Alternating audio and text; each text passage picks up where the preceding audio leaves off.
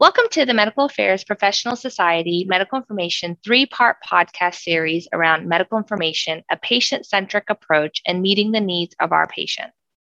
In the first two podcasts, we learned about understanding the core goals and activities that support patient centricity within medical information and discussed how medical information colleagues can support patient centric initiatives from Michelle Quinlan and Prachi Parmar.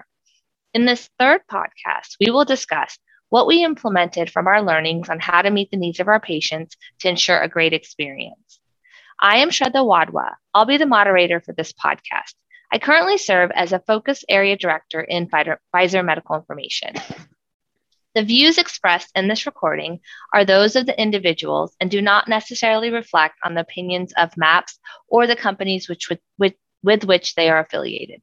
This presentation is for informational purposes only and is not intended as legal or regulatory advice. We encourage you to engage in conversations about patient centricity with other MAPS members via MAPS Connect on the MAPS website or mobile app. Simply log in with the email address and password associated with your MAPS account and access the MAPS global community. Then click on the Discuss tab and scroll down to Patient Centricity to post a question or review previous postings. The, podcast objectives for podcast three are what insights we glean from our learnings in the patient space? How did we meet the needs of our patients to ensure a great experience? And finally, provide some examples of Pfizer Medical Information patient strategy activities. I'd like to thank today's panelists for sharing their subject matter expertise with the MAPS membership. Joining me today for our conclusion podcast are my friends and colleagues, Michelle Quinlan, Associate Director, Pfizer Medical Information, Prachi Parmar, Associate Director, Pfizer Medical Information. Michelle Prachi, would you like to introduce yourselves? Let's start with Michelle. Thanks, Shraddha. I'm Michelle Quinlan. I'm an Associate Director of Medical Information at Pfizer, and I'm currently working to support the internal medicine and rare disease portfolio of products. I'm happy to be here today. Thanks, Michelle. Prachi? Yeah, thanks, Shraddha and Michelle. Uh, my name is Prachi Parmar, and just some background about me. I have spent a large part of my career here in medical information at Pfizer, uh, supporting a variety of therapy areas and products. And prior to that, I've worked in the long term care setting. Um, currently at Pfizer, I support a large portfolio of products within the hospital business unit. I'm happy Thank to be you. here as well. Thank you both. So, as you know from the previous two podcasts, Michelle Prachi and I have been working together for a while in medical information and have done a lot of great work in the patient space and are here to share the conclusion of our patient engagement journey today. So, guys, we talked about the genesis of the patient engagement pillar and the incredible patient insights forum in depth. And now we want to share how we pulled it all together and implemented our findings. But before we even begin with those examples, Something we didn't even touch upon, which I thought was an integral and actually a very fun part of our patient journey, was learning and developing personas. Personas were something completely new to me, and I'm not sure if everyone listening is aware of personas. So, can one of you kick it off about explaining a little more around this topic? Yeah, sure. I'd be happy to, Shraddha. Um, you know, I agree that the persona exercise was so insightful and fun. Um, it, it's a deep dive into a patient's thinking and feelings. What are they doing? What are they saying? What are their gains and what are their pains?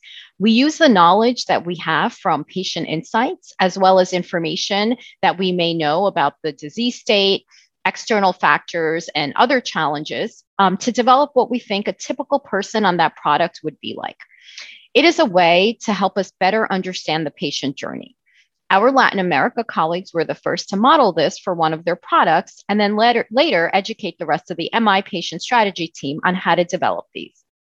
I also had an amazing opportunity to attend a design thinking session at a patient conference and learn more about personas there as well. I think personas can definitely help with the patient journey and help us to garner more patient insights. It also helps to create awareness of personas amongst colleagues in all functional areas so that they may help and contribute to brainstorming and identifying additional insights that may help patients as well. I definitely agree, Michelle. I took some of the information from the persona exercise as well as information from our patient insight for- forum. Remember that long list we garnered from the forum? And I did my own deep dive into patient insights. And with all of this, I did a formal presentation to our medical directors to show them the cyclical nature of insights from HCPs to patients. And by cyclical, I meant that the HCPs and patients were asking similar questions around the same topics. So there was a potential disconnect between the HCP and the patient. The thought was that perhaps educating our patients would help break the cycle of misinformation and or confusion. So we pivoted from our usual HCP focused materials for this product and approached enhancing our patient portal with materials to help educate our patients and medical affairs agreed with this approach. We collaborated in developing consumer videos around dosage administration for patients, which was a Pfizer first, as well as four informative infographics. And as it turns out, while we created these with the patient in mind, the HCPs also found it quite useful in counseling and patient discussions around how to use the product and other common topics. That's really great, Shraddha. I like that we're providing patients with information using various formats. And wow, how innovative that we started videos. Um, I also remember that long list of information gathered from the Insight Forum, and I'm glad you were able to validate your insight needs to medical affairs. Didn't you do something similar with another product too, based on uh, the feedback that we received from the, the frontline colleagues in medical information um, and, you know, around questions from patients? Absolutely. I have been so fortunate to have medical affairs colleagues who are aligned with medical information and have collaborated in creating patient centric materials to help educate our patients. We created additional consumer videos for another product, as well as more infographics. These materials are all housed on PfizerMedInfo.com behind the search on the patient portal, accessible for our patients to use you know, these are such great examples. All of these learnings and experiences have helped us to drive more collaboration within medical affairs. I can also, you know, start with my launch product. For me, I, you know, had the great opportunity to partner with medical affairs because of the great work we were doing in the patient space. And we were provided funding to collaborate and create more innovative pieces as we prepared for, for launch for my product. Let's talk about a little bit more about what to do if you don't have the budget to do these things. Not all departments have the funding to support these initiatives. Are there any thoughts on what we could do?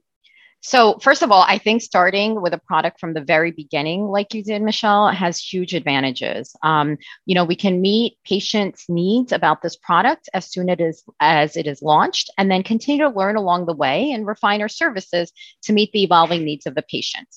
I agree, Prachi. And, you know, Michelle, to your question about little to to no budget, I can tell you that we had little to no budget in the beginning to create these innov- innovative pieces ourselves. And so a lot of colleagues, including myself, were resourceful with what we had. We worked on creating in house infographics or you know, textographics, if you will. We created a whole process around the development and utilization of them. I will say it's been quite successful, especially globally. You know, we even ventured on creating audio infographics in house with the thought that these were great for those patients who prefer auditory learning versus visual. It takes a little creativity, patience, and determination, and you can be innovative in the patient space with what little you think you have. And with the way technology is going, guys, there are a lot of opportunities to try different things as your company or department allows. Look, I think at this point, digital is really the way of life. Um, here's a thought for both of you. As you know, another area Pfizer MI has been innovative in has been social media. Can you visualize a world where there's this intersection of medical information and social media? It might sound out of reach now, but we need to be where our patients are. And if our patients are on Instagram, Facebook, and other types of social media, then why should they not receive their medical information directly from the source on these platforms? I think that's such a great point, Prachi. We want to be the go to source for information for our patients, but in order for us to achieve that, we need to be where our patients are searching for information. So the logical next step would be to explore opportunities where you know we can compliantly engage patients in this space. I agree with both of you. I think you have both uh, brought forth some interesting ideas and thoughts. So thank you for thank you both for your lively discussion around the Pfizer Medical Information patient engagement journey. You know, we showed you why we started this initiative, how we got things moving to enable our initiative, and finally, what we did to implement our learnings in helping our patients obtain patient friendly medical information. And we will continue to evolve with technology and hope to help the different learning styles to meet the needs of our patients. Thank you again to our speakers, Prachi Parmar and Michelle Quinlan. This has been the third and final podcast in a series on the topic about patient centricity. We hope you enjoyed the series and it's been educational and helpful to understand our patient journey in Pfizer Medical Information. If you are a MAPS member, thank you for your support of MAPS. If you're not yet a MAPS member and would like access to additional resources in this area, please visit the MAPS website to explore joining today at medicalaffairs.org forward slash membership. This concludes the podcast.